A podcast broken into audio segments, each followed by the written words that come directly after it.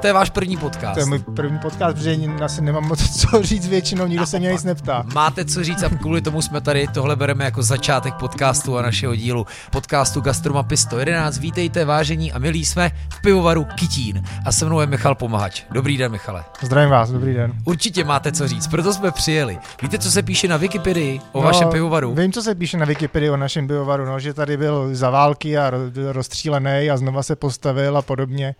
A bohužel je to všechno blábol. Já jsem to tam nepsal, takže poučení číslo jedna, nevěřte všemu, co se píše na internetu. A já jsem podpořil tehdy, když Wikipedii eh, hrozil ten zánik, jako, tak jsme jako podporovali, aby dál eh, ty tvůrci pokračovali a vidíte, já jsem jim tak věřil. Já jako musím říct, že často z Wikipedie jako čerpám.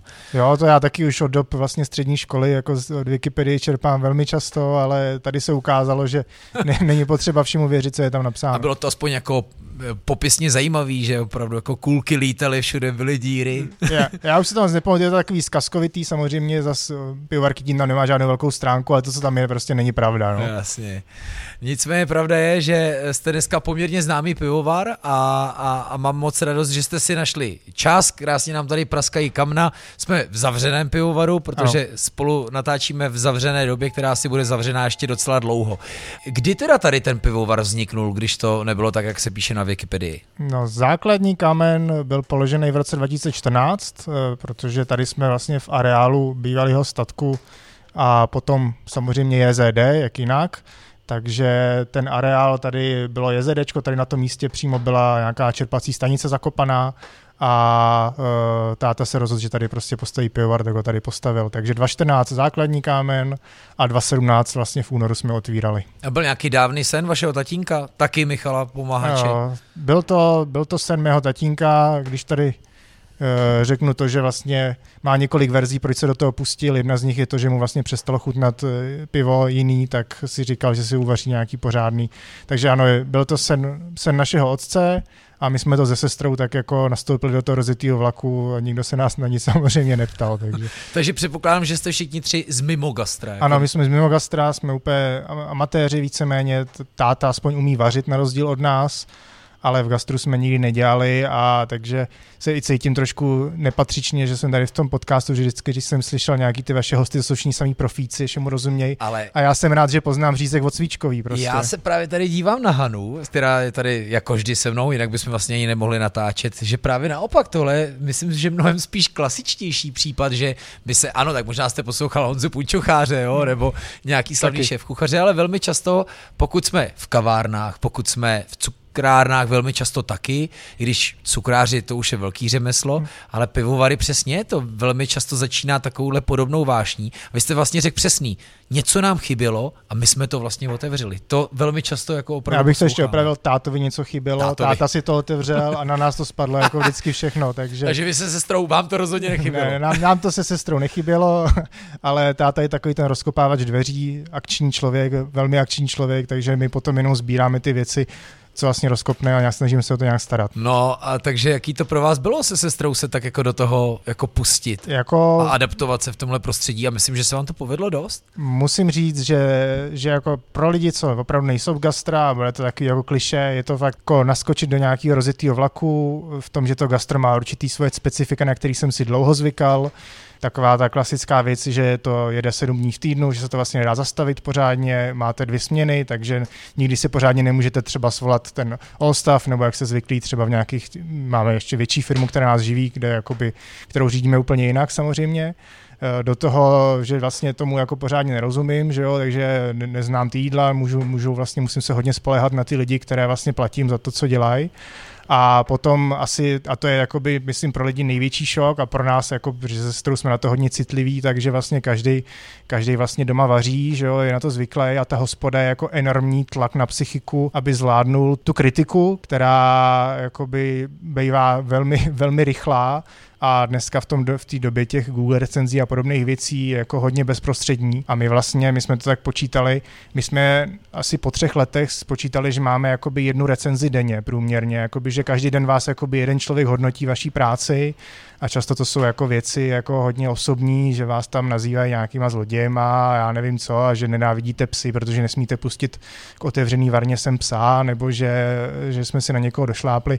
Takže jako pro naší psychiku ze tady to, to bylo jako asi to nejhorší. No. Nesmíte se z toho, z toho sesypat, nesmíte jako si to pustit moc k tělu, ale to moc neumíme, takže tohle to byl ten největší šok asi. No. To je strašně zajímavý téma mimochodem. No. Já, já teda myslím, že ani ty profesionálové na tohle nebyli zvyklí, že hmm. i pro ně je tohle úplně nový svět, protože naopak oni třeba pochází, nechci říkat přímo ze staré školy, ale určitě z prostředí, který na tomhle nebylo závislý. A oni najednou dneska vědí, že to naopak musí reflektovat, jo? že to je jako důležitý. Jako je to obrovský psychický tlak, hlavně vám to chodí pořád, takže vy v té hospodě ani nejste, ale pořád vám chodí ty upozornění a teďka už vždycky, než to otevřu, jak si říkám, že co se zase co, co, oni tam zase určitě jakoby zvojtili přes ten víkend. Já jsem sem už o víkendu ani nejezdil, protože o víkendu je to tady strašný šrumec, samozřejmě ty, ty týdny bývají jako pohodovější. Takže tohle to bylo šílený a jakoby málo lidí si uvědomuje, že to gastro je něco, kdy vy jakoby opravdu ty recenze aktivně dáváte. Jo. Když jdete do autoservisu nebo si nakupujete v datártu nebo já nevím co, tak to nikdo víceméně neřeší, že jo, jako žádnou recenzi nedává. Ale tady prostě každý, kdo má do toho zadku díru, tak vám tam prostě něco, něco vetkne, že, že vlastně od babičky ta svíčková je lepší, nebo, jo, jo. nebo že, že číšník měl špatný den a jakoby na nás se to teda jako z těch ty první roky docela podepsalo ale zase musím říct, že už jsme se trošku aspoň zatužili, že člověk nesmí měkkej, že Vydrželi jste. Já, když jsem tady byl poprvé, tak taky sněžilo. No já si pamatuju, že jsem si přesně tak, jak je teďka venku na té krásné terase sníh, že jsem si tam fotil čočku, klobásu jsem tady měl, žebra jsem tady měl, nakuřovaný, va, va, váš nakuřovaný uh, pivo, jak vám se doutnák, doutnák. A to jsem měl. A pamatuju si, že pak jsem psal report a taky jsem byl ve skrze jenom pozitivní, což jako já jsem spíš pozitivní, jinak bych hmm. o tom vůbec nepsal, ale pamatuju si, a proto na to reaguju, že vy jste na to strašně dobře reagovali. A myslím, že mi napsala sestra a napsala mi, a dokonce i veřejně, jako komentář, který jsem říkal, wow, a to jsou fakt jako profíci, jako Zmiňuji to, protože úplně často se s tím nesetkávám. Ve chvíli, kdy já třeba něco jenom ledabile vytknu, tak se velmi často někdo stáhne jako takový hmm. ten ježek, který se zatne a, a hrozně se brání, ale to jsem u vás vůbec necítil. Úplně si nepamatuju hmm. dopodrobna, co to bylo, ale strašně milé mě to překvapilo. Já teda v tomhle jsem trošku extravagantní, jako my, že my se snažíme jakoby reagovat opravdu velmi přirozeně, to znamená, pokud ta věc je nějaká naše chyba, tak jsme z toho naštvaní na sebe a víme a jakoby víme, že máme obrovské rezervy kvůli tomu, že třeba tady nejsme denně, nerozumíme tomu gastru prostě, takže ty začátky to bylo, to, že vám řeknu, ty začátky to bylo šílený pro nás, kolik věcí jsme jako zvojtili. Ale uh, vlastně uh, tam je hrozně zajímavý na těch recenzích, že potom, když se vás někdo jakoby zas dotkne jakoby neprávem a já tu křivdu nemám hrozně rád, tak zas já jsem z to tomu člověku oponovat, oponovat a říct mu to, protože vlastně ta uh, kultura dneska, co se vyvinula na tom internetu, když si najmete nějakou profesionální agenturu, tak je to vlastně pravidlo číslo jedna, nikdy nejít s nikým do sporu. Mm-hmm. Takže vlastně, když se podíváte na nějaké velké firmy, jak komunikují na Facebooku třeba nebo na internetu obecně, tak uh, oni mají ty velké agentury a ty vlastně, i kdyby jsem tam já teďka přišel, napsal tam, celý to stálo za hovno, prostě strčte si to někam, tak oni mu vlastně jako děkujeme za názor a hmm. budeme si to brát k srdci. Jo. A bylo to hovno smradlavé no, nebo jako moc tekuté? Jo, ale asi víte, o čem mluvím, jo, ale já, já, si myslím, že je na čase vrátit tam trošku tu realitu a říct, hele, tady to prostě by si neměl dovolovat vůči prostě lidem, jako ty lidi mají taky nějaký pocity, tak si třeba jednou nebyl spokojený a nemuselo to úplně být, ale jako neměl by se schovat jako hulvát, nebo prostě aspoň tam napsat to, co by si dovolil tomu člověku třeba říct naživo a neschovávat se za, za tu obrazovku. Takže jako málo kdo si uvědomuje, jak to gastro je tady z toho pohledu pro ty citlivější jedince, jako jsme my se sestrou, tátovi je to úplně jedno, uh, jak, jak jakoby na to je těžký potom nějak reagovat a nenechat se s tím sežvejkat prostě, no. Takže zpětně po těch letech je tohle vlastně asi to nejhorší, s čím jste se museli vyrovnávat. Je to paradox trochu, co? Myslím si, že nejhorší byly opravdu ty recenze a potom samozřejmě nějaký jako přešlapy, co jsme měli třeba uh, jako vůbec uh, ty pracovníci toho gastra, speciálně v té kuchyni, že jo, víte, jak to je, moc o tom nemluví, třeba často tam hraje nějakou roli alkohol, a taky jsme tady měli pár takových ne, nepříjemných věcí. Natáčeli a, jsme podcast na Třinecku, víme o tom jo, svý. Jo, jo, ale, ale ten obor je opravdu specifický, uh, motají se kolem něj specifický lidi uh, a tím nemyslím nějak jakoby špatně nebo to, ale je to něco jiného, než když prostě máme potom tady o tři kilometry dál jako výrobní podnik, uh, kde zase jakoby ta kultura a to všechno je úplně, úplně něco jiného. Přesně na to jsem se chtěl zeptat, z jakého jste vlastně oboru? Já jako osobně, já jsem právník, takže já nerozumím potom ani tomu dalšímu oboru, kterému se věnujeme, a to je uh, výroba dveří. Máme vlastně velkou fabriku, velkou rozumnou takovou fabriku tady v Nížku pod Brdy. Vyrábíme dveře a zárubně nějaký vestavý nábytek a uh, možná je to tady vidět na tom interiéru trochu, že Hned jsem se tady, něco, něco si... Michal reaguje na mě, já jsem se začal ohlížet, jaké jsou tady dveře. Dělali.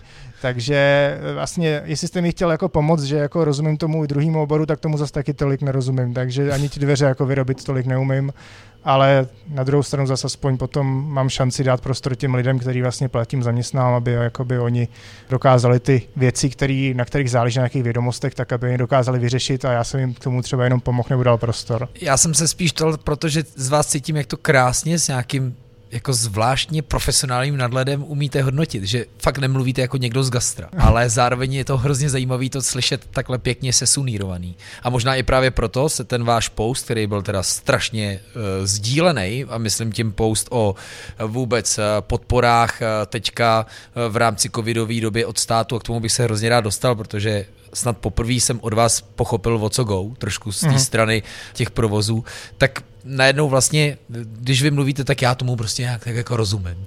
A to, to se mi líbí. Ehm, já mluvím o příspěvku, kde jste v podstatě od jara po současnou situaci vypsali, jaký byly státem vypsaný nebo poskytnutý možnosti podpory ano. a jak to reálně probíhalo. Tak můžeme se k tomu nějak no, jako Já dostat. jsem se to snažil nějak schrnout velmi stručně, když ten, jakoby na sociální sítě je ten příspěvek velmi dlouhý, a to jsem tam toho ještě půlku opravdu nedal. Dal jsem tam jenom takový ty věci, které jsem dokázal si představit, že ty lidi dokážou nejlíp pochopit nebo se do nich nějak vcítit, jak to vlastně víceméně funguje. To se vám nefunguje. fakt povedlo, ale tohle. A vlastně vypsal jsem tam ty nějaký hlavní programy, já nevím, jestli se tomu tady chcete, jako my si to chceme se tomu věnovat, možná asi, a je to asi zbytečný, když tak, když se to někoho zajímá, se může podívat ten příspěvek na našich stránkách na Facebooku, na tom pivoru Kytín, tak eh, ten příspěvek byl opravdu hodně sdílený, teďka jestli to má nějakých tisíc sdílení, dosah asi 100, 130 tisíc jako lidí na tom Facebooku. Super. A, a až mě to jako samozřejmě překvapilo, ale já jsem to tam dával ze dvou důvodů a jakoby ten hlavní důvod je to, že ta praxe je úplně jiná oproti tomu, jak se to prezentuje. A mě prostě uh, to vadí, protože já jsem zvyklý na rovinu, když něco, něco se povede, tak OK, když něco se nepovede, tak prostě by to mělo být komunikované, jako se to nepovedlo a ty podpory se prostě nepovedly, ty podpory uh, nefungují, mají spoustu vylučujících podmínek, uh, nemluví se o tom a je to škoda, protože my ten prostor v těch médiích prostě nemáme, to gastro je tak roztříštěný, že, že prostě nemá nějaký silný hlas uh, oproti tomu, aby přehlušilo tu propagandu, která vlastně funguje na těch tiskových konferencích. A mně by úplně stačilo, to není jako jenom o nějakým brečením kvůli té finanční stránce, protože to samozřejmě pro mnoho eh, lidí je důležitý, dokonce i důležitější než pro náš podnik, protože tím, že to nás to neživí, tak nemám z toho takový stres. Ale vadí mi to i potom, že my před těma lidma vypadáme jak nějaký šupáci, který vlastně tady dostávají eh, podpory že by si to ani jako nevydělali a podobné hlášky, které zazněly z toho éteru a ona to vůbec prostě není pravda. A já vám tady můžu na těch číslech, protože když už jsme šli s tou kůží na trh a vlastně vůbec jsme do toho trošku kopli, tak já mám přesně vypočítaný, kolik třeba jsme za ten rok 2020 odvedli státu a kolik jsme od něj teda milostivě dostali zpátky. Dokážete si typnout nějaký poměr třeba, kolik to bylo? Ne. No je to asi 3 ku 1. My jsme odvedli mhm. státu asi 2,2 milionů uh, i v tom jakoby covidovém roku, jo, protože oni vám jenom prezentují, že vlastně vám něco teda pošlou zpátky, ale už vám neprezentují, že vlastně nepřeškrtili žádný z těch kohoutků, který pořád teče do, ty, do toho státního rozpočtu. Takže 22 milionů jsme poslali a asi 750 tisíc jsme obdrželi prostřednictvím toho antiviru a na nic dalšího jsme vlastně v tom minulém roce, pokud vím, nedosáhli, protože ten eh, covid úvěr, což je vlastně jenom úvěr, tak ten nám vlastně zamítli. To bylo to jo. první, co startovalo To bylo to úplně to první, co vlastně startovalo na Raleře, což má být taková ta okamžitá pomoc do cashflow pro ty firmy, které se samozřejmě hnedka lekly, že mají dlouhodobý nějaký závazky, kterých my naštěstí máme minimum ale, ale je to tak opravdu, že koho by napadlo, že i v takovýhle rok ta hospoda prostě odvede jako tolik peněz s tím pivovarem a obdrží jako tak málo, když se pořád jako mluví o těch finančních injekcích a o té prostě podpoře, o který se nám ani nezdálo. Jo. A víc ten, kdo ji dostal, ano. což bylo mým případů, tak tu půjčku pořád splácí, že jo, teďka. Jasně, hele, úvěr nic neřeší, samozřejmě ten COVID-1 byl aspoň bezúročný, ten COVID-2, COVID-3 už jsou, už jsou úročený normálně jako komerčně, takže jo, kdo si na minulý minulý rok na jaře vzal půjčku s výhledem, že, to, že tady bude covid dva měsíce a na, na léto zase otevře, tak asi OK,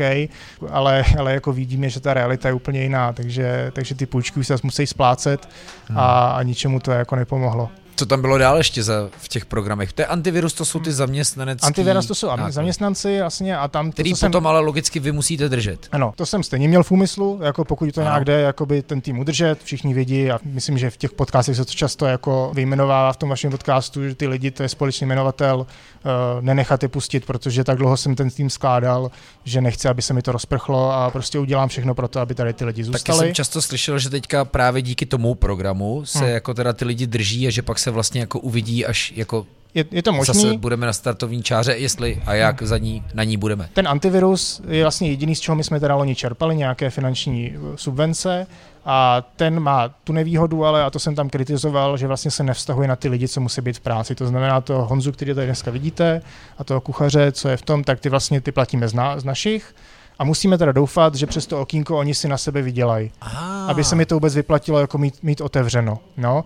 Čímž pádem je tam ten princip, který se protíná v hodně těch programech, pokud něco aspoň dělám, snažím se něco dělat, tak si krátím jakoby aktivně tu podporu, kterou ten stát mi nabízí. Takže to je velký dilema, že? Je to docela dilema a myslím si, že to dilema ještě bude a vlastně myslím si, že se to bude mnohem víc řešit v momentě, kdy ta vláda nás bude chtít začít otevírat nějak postupně, protože to určitě nebude jako z nuly na 100, že jo? A když si představíte, že máte v nějakém bistru 40 eh, míst sezení a oni vám dají, jako můžete tam mít maximálně 15 lidí, tak už se budete rozhodovat, ale sebereme vám veškerý antivirus, protože otevřete tak věřím, že ty spoustu těch podniků by radši zůstalo... bude muset být dřív. Ano, ano, že spoustu těch podniků by radši zůstalo zavřený, protože ztrácejí méně ztrácejí peněz, než v momentě, kdy je vlastně nechají otevřený jakoby na půl huby, aby se neřeklo, ale všechny podpory skončí najednou. A tam si myslím, že se bude jako lámat ten chleba a proto to komunikuju už dneska, protože často mu trošku předejít, protože žádný Kurzarbeit pořád není schválený, hmm. nic dalšího nefunguje a oni říkají, že v momentě, kdy se otevře, byť částečně, tak skončí, skončí antivirus. A to by byla smrt, myslím, jako pro hodně podniků. Já mám teďka na mé radost, protože jsou tři lidi u okýnka, jo. protože po tom, co jste nám teďka řekl, že tak ne, jsem úplně radost, to... že přišli, abyste viděl dneska na ty dva zaměstnance. Ne, My si pak ještě objednáme jídlo sebou, jo? Jsme to trošku Zase to neberte tak depresivně, my, my nejsme zase jakoby ten z nejhronějších podniků, my jsme ty, kde jsme se ozvali, ale jako my věřím, že nějak přežijeme, že to ustojíme, máme nějaké finanční rezervy jako, jako rodina a podobně, hmm. takže jo, ale potom jakoby máte pocit, že opravdu ten covid s ním bojujete jakoby vy uh, na úkor toho státu, že, že do toho nosíte ty vlastní peníze, aby teda lidi měli práci, udrželi jste si je, abyste zaplatili elektriku, abyste zaplatili spoustu dalších věcí a ta vláda vám pošle nějaký desátek teda a pak tady máte obory, vlastně, kterých se ten COVID vůbec nedotknul. Jo, spoustu lidí, myslím si, že jakoby dneska pořád ještě většina lidí se ten COVID jakoby nedotknul, protože těch se dotkne až ta ekonomická krize, která přijde potom. A potom tady máte pár oborů, které přestaly existovat, jako je gastro, cestovní ruch a podobně. A tam ty majitelé jsou buď, buď před, jakoby před to dilema, buď to teda zavřou, protože ty podpory nefungují, anebo teda budou ten boj s tím covidem sponzorovat vlastně z vlastních peněz, z osobních, jestli je pokud je mají, pokud je nemají, tak jsou samozřejmě asi dilema je vyřešený. A že to jakoby morálně není úplně správně, protože pak tady jako finančně s tím bojuje jenom prostě část republiky a ta druhá a ta, ta větší část to jakoby ještě nepocítila, protože to propouštění ještě pořád bylo minimální díky těm antivirovým programům a podobně. Takže ono je to takový jako komplexnější jakoby stížnost na, jakoby na ten systém toho přerozdělování a tady hmm. těch eh, všech věcí ohledně těch dotací. Já jsem trošku v pokušení říct, že ti dobří bojujou, jo? protože ono to tak určitě není. Jo? To je Myslím. asi by bylo troufalý to hodit do jednoho pytle. Ale aspoň ty podniky, které já sleduju, nebo ty, který třeba mám v knížce, no prostě který sleduju a teďka třeba i v té krizi je rád u toho okýnka podporuju, tak fakt jako bojujou. A teďka vysloveně od vás slyším, co to pro ně znamená. Jo? Takže nedostanou proplacený ty zaměstnance, který jsou přímo ano, v tom boji. Ano. Ano. A taky pokud vlastně se nedostanou pod nějakých těch 30%. Ano, to já vám vysvětlím, to je ten COVID to gastro, super. to je vlastně to, co teďka bylo tom popezně oznámení. A bylo to něco, co bylo hodně dlouho slibovaný a vlastně proběhly ty sliby už na podzim, že vlastně dobře, zavřeme vás do té druhé vlny, ale dáme vám 100% kompenzace. Z 100% kompenzací se na, nakonec staly vlastně 400 na zaměstnance na jeden den, který ho máte teda v nějakém stavu, ale je tam ta podmínka, že jste museli meziročně propadnout o 30% a víc v tržbách, což eh, nás třeba vyloučilo, my jsme spadli celkově o 21%, i když na té restauraci, ve které teďka sedíte, jsme propadli o mnohem víc, jako ta kuchyň, to je pár obědů do krabičky a podobně. A konec. Ale máte pivo. Ale máme to pivo, který jakoby, máme to jako jedno SROčko samozřejmě, který prostě s tím pivem jsme se snažili zachránit pivo a všechno okolo. Nový, nový sámošky jsme oslovili, prostě prodejce. To pivo se nám podařilo prodat, byť třeba za nižší ty velké obchodní ceny a podobně. A i kvůli tomu nás to vlastně tady z toho programu de, jako vyhodilo. Ne, že by nám dali třeba dvě stovky na zaměstnance, ale nám nedají vlastně nic, protože jsme vlastně neklesli o těch, o těch 30%. Takže uh, tohle to je jako šílený, ty programy jsou prostě psaný tak, aby na ně jako ideálně nikdo nedosáhl a když se podíváte třeba na ty já už teda jsem jako hodně v číslech, jo, protože já v těch číslech taky trochu žiju ekonomických, nevím, jak moc je to pro vaše posluchače zajímavý, ale eh, v celém tom COVID gastro je alokováno 2,5 miliardy korun. Já jsem koukal na nějaký odhad, že ten gastrosektor v zavření ztrácí 3 miliardy týdně. Jo, takže celý ten, celý ten COVID gastro program, který má kompenzovat těch 100% tržeb v uvozovkách, tak vlastně ne, Nedává smysl. Ne, neskompenzuje ani, ani týden těch tržeb, to je jedna věc. A druhá věc je, že do toho COVID gastro jsou i zavřené provozovny, takže se to vztahuje i na spoustu jiných oborů než jenom gastro. Jo, tam se vztahuje i na nějaký podle mě kadeřníky a, a taxikáře a podobné věci. Takže vlastně ty čísla jako nesedějí minimálně ořád, jako jo, takže každý si potom snadno může spočítat, že, ty, že to prostě nemůže fungovat. Takhle, no. Takže proto jste se ozvali? Proto jsme se ozvali, protože mě to jako principiálně vadí. Mě to prostě vadí a vadí mi, že prostě pan Havlíček eh, říká něco do televize, co prostě není pravda a vadí mi, že potom my v těch očích té veřejnosti vypadáme, vypadáme jak lidi, co prostě si nemají jak stěžovat, co by ještě chtěli a podobně a vadí mi to z tohohle ohledu. Myslím si, že méně by mi to vadilo, kdyby ty programy byly naprd a ta vláda to prostě řekla. Řekla by prostě nemáme na vás peníze, protože jsme je vyhodili oknem za předchozí roky, nic jsme neušetřili, máme pořád nějaký státní dluh, nemáme prostě na to, aby jsme vám ty škody uhradili. Řekneme OK, aspoň třeba ty lidi to uslyšejí a budou vědět, že teda si mají radši jít do svého oblíbeného podniku pro oběd a nenosit si oběd v krabičce, že jo.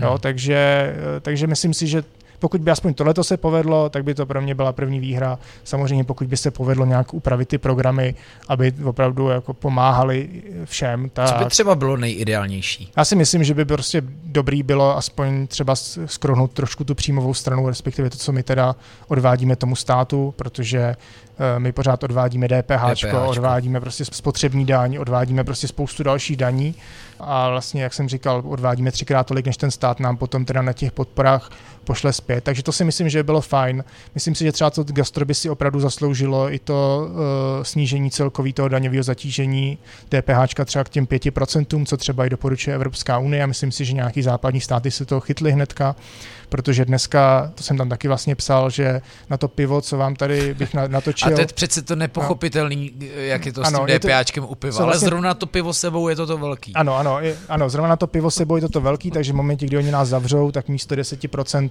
co by tady v lokáli, když bychom někomu to pivo dali čipovaný, tak platíme 21% DPH, což je jakoby podle mě úplně nelogická věc. Jo? Takže myslím si, že by stačilo, kdyby prostě ten stát nebyl tak chamtivý a trošku víc těch peněz těm podnikům nechal a ty podniky už by si potom mnohalým poradili sami, než v momentě, kdy on teda jim nějaký zlomek chce poslat zpátky, do toho to tam vyřizuje pět úředníků, pořád vám volají, ptají se, jak to je s tím antivirem, jestli je to takhle OK nebo není. Jako já, když si představím, kolik lidí to musí administrovat, to je jako neuvěřitelná jako zátěž a věřím, že ani ty úředníci to nemají jednoduchý potom. Jo. Hmm ale to je prostě ta úskalí toho, když chcete ty peníze nějak přerozdělovat. No. Já jsem taky slyšel, už jako připadalo mi to až skoro komický, ale musím říct, že asi tři nebo čtyři provozovatele, jo, fakt čtyři, mi řekli, no a já jsem to vyplňoval, trvalo to tři hodiny. A pak mi to spadlo.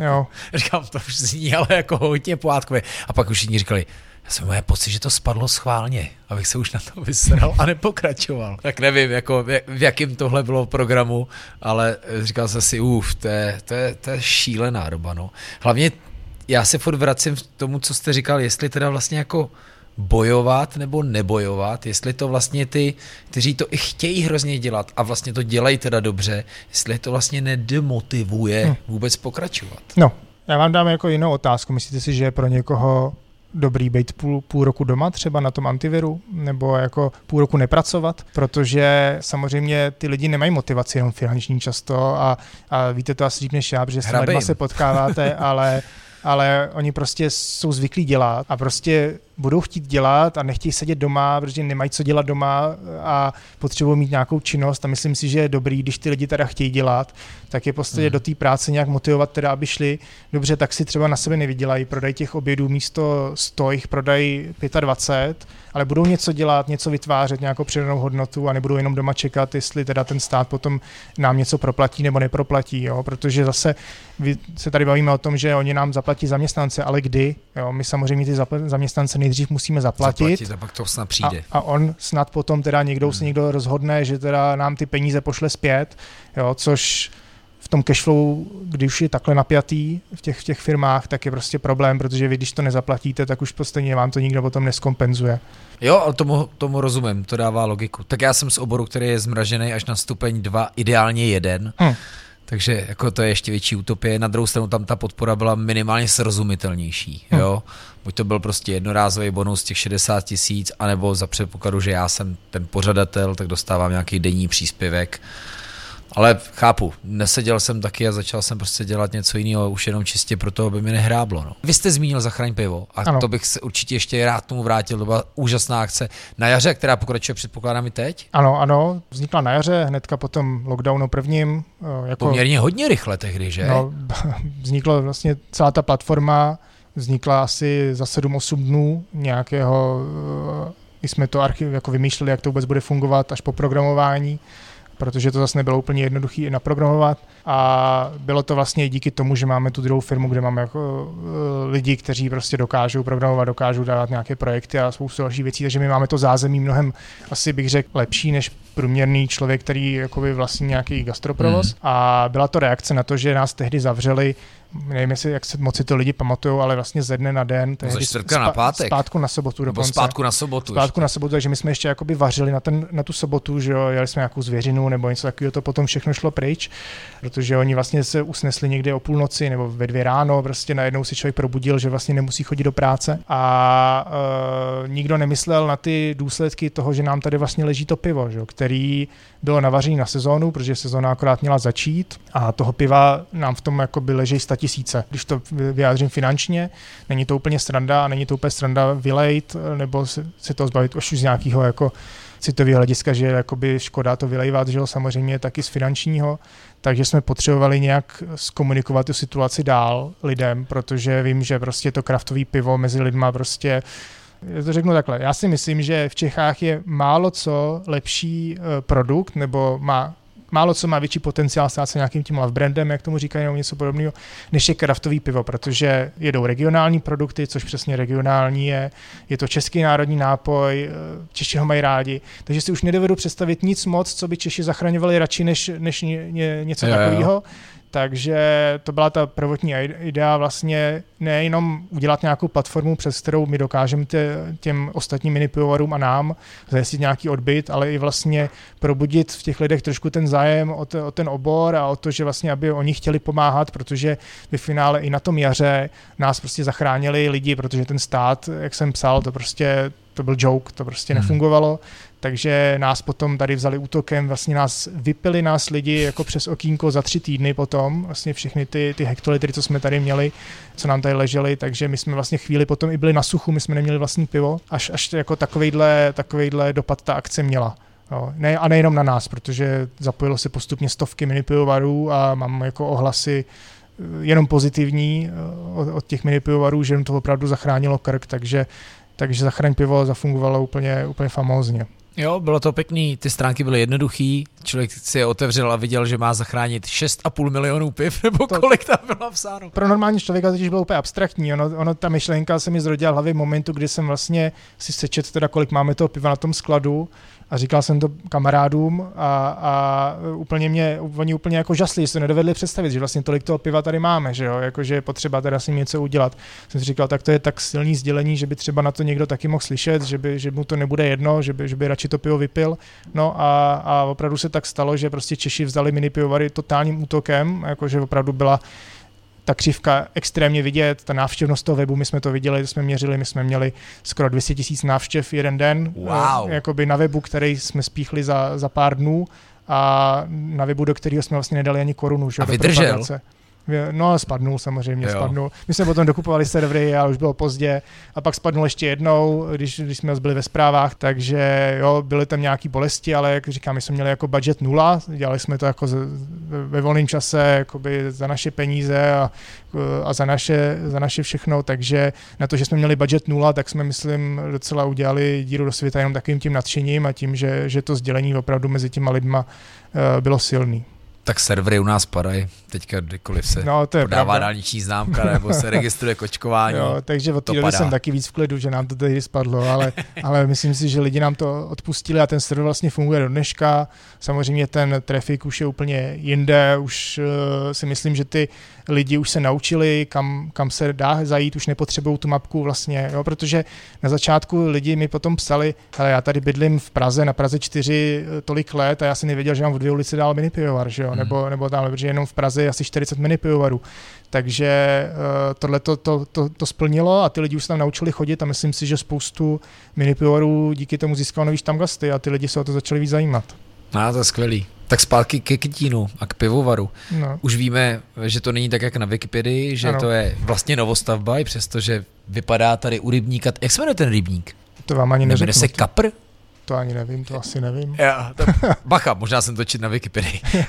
Ale chci říct, že ten pivovar tady opravdu nad tím rybníkem vypadá, jako by už tady dávno byl a třeba i to uh, střílení zažil. Ona ta náves je krásná, co? Je, ta je.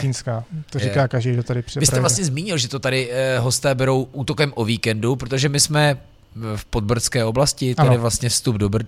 Ano. Je to tak, ne? Je tady vlastně hřeben od nás kilometr no. vzdálený, takže, takže ano, je to tady Brdy, Brdy začíná být jako extrémně populární, zvlášť mezi Pražáky. raketová základna Vega. Uh, ano, je tady, je tady ten Klondike, ta raketová základna, co tady zbyla po Rusech ještě, ale tam se nesmí v vozovkách, ale samozřejmě se tam dá chodit. ale uh, no, ten pivovar vznikl opravdu na, na zelený louce de facto, ale proč tak evokuje a proč sem tak zapadá, nebo si lidi i myslí, že to je rekonstrukce. Většina lidí si asi myslí, že to je rekonstrukce. Je to, že táta to opravdu se o ty staré časy jako zajímá a sbírá nějaký starý, starý věci, starý auta a podobně. A on vlastně třeba i kvůli těm trámům, co tady dneska vidíte, nebo nějakým těm cihlám a materiálu, tak tady přes kopec ve Skurhově podbrdy tak koupil starou sladovnu, hmm. rozpadlou, která byla zdecimovaná zase po nějakým JZDčku, co tam udělali komunisti. A uh, zachránil z toho nějaký ty materiály, vytahal a vlastně použil a oživil je zase tady v tom pivovaru a opravdu to řešil, jakože ten pivovar si myslím není udělaný jako jenom na efekt, aby to jako vypadalo, ale opravdu ty věci, co tady jsou, tak jsou udělané jako dobově, z dobových materiálů třeba, nebo jsou to i nějaký dobové artefakty, takže my, my jsme to dělali, no, táta to dělal pro sebe a myslím si, že je to na tom prostě z nás, že to dělal pro sebe a vlastně mu bylo jedno, co, co si o tom lidi budou nebo nebudou myslet. No. Tátovi koukám všechno jedno. no, není, to, není to pravda, takhle to může působit, není to pravda. Jasně. Odnesli jste to vy se ségrou. No. Už víme, že vaříte, to jsme zmiňovali. Co teda pivo? Co můžeme ochutnat za pivo a kdo tady sládkuje? No sládkuje, protože to je rodinný podnik, tak sládkuje tady Strejda, eh, dělá sládka, který se ještě vyučil na sládka v Plzni tehdy. A teďka můžete ochutnat vlastně eh, ty naše tři klasické ležáky, které vaříme celoročně, což znamená desítka, jedenáctka plotmavá a dvanáctka světla. K tomu máme svrchňák jeden, ale, protože lidi ty svrchňáky prostě vyžadují, tak jsme... Ten tady nebyl, když jsem tu byl poprvé. Nebyl, to je mini helper, to je jakoby na, byl navařený narození mého syna, tak se uchytil, že že vlastně jsme ho zařadili do nabídky. Tak gratuluju dvakrát. Jo, děkuju A potom můžete, myslím, ochutnat ještě doutnáka, který to tady už zmínil na začátku, jo. což je vlastně takový náš speciál, že to je takový lehce nakuřovaný pivo podle nějakého vzoru toho německého Rauchbíru, akorát udělaný pro to, aby to vlastně Čech vypil, že to je jako hodně decentní. Je to velmi zajímavý pivo. Já mám samozřejmě radost, že tady ten ale je, protože já sám taky jsem na té vlně, o který eh, jste mluvil. No a co vaši hosté, třeba tam gasti, zkusili to? Nebo to, se drželi ty svý desítky, dvanáctky? No, já si myslím, že to je opravdu velmi individuální a spoustu těch lidí, co bylo opravdu echt ležákových, tak si toho Eila třeba rádo dá a pak je to udělané určitě pro takový opravdu ty turisty, kteří chtějí ochutnat co nejvíc těch druhů a skoro i vyžadujou a už jako jsou kolikrát naštvaný třeba, že ten pivovar, my to vidíme z těch recenzí nebo to a neměli svrchňáka, tak prostě a. hvězdička dolů nebo něco takového.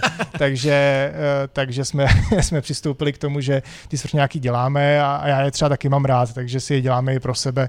Takže, takže svrchňáky, svrchňáky myslím, že teďka mezi těma lidma pořád stoupají a stoupat asi budou ještě nějakou dobu. Ještě teď jsem, a teď se vlastně vracíme do začátek, teď jsem uh, psal o nějakém podniku, projížděl jsem tam nějaký recenze a tam je teda zazvonila. To jsem si normálně i dával jako na Instagram do stories a už to je strašně z reakcí. Jídlo bylo skvělý, obsluha byla fakt milá, ale neměli to, co slibovali na menu. Jedna hvězda. No.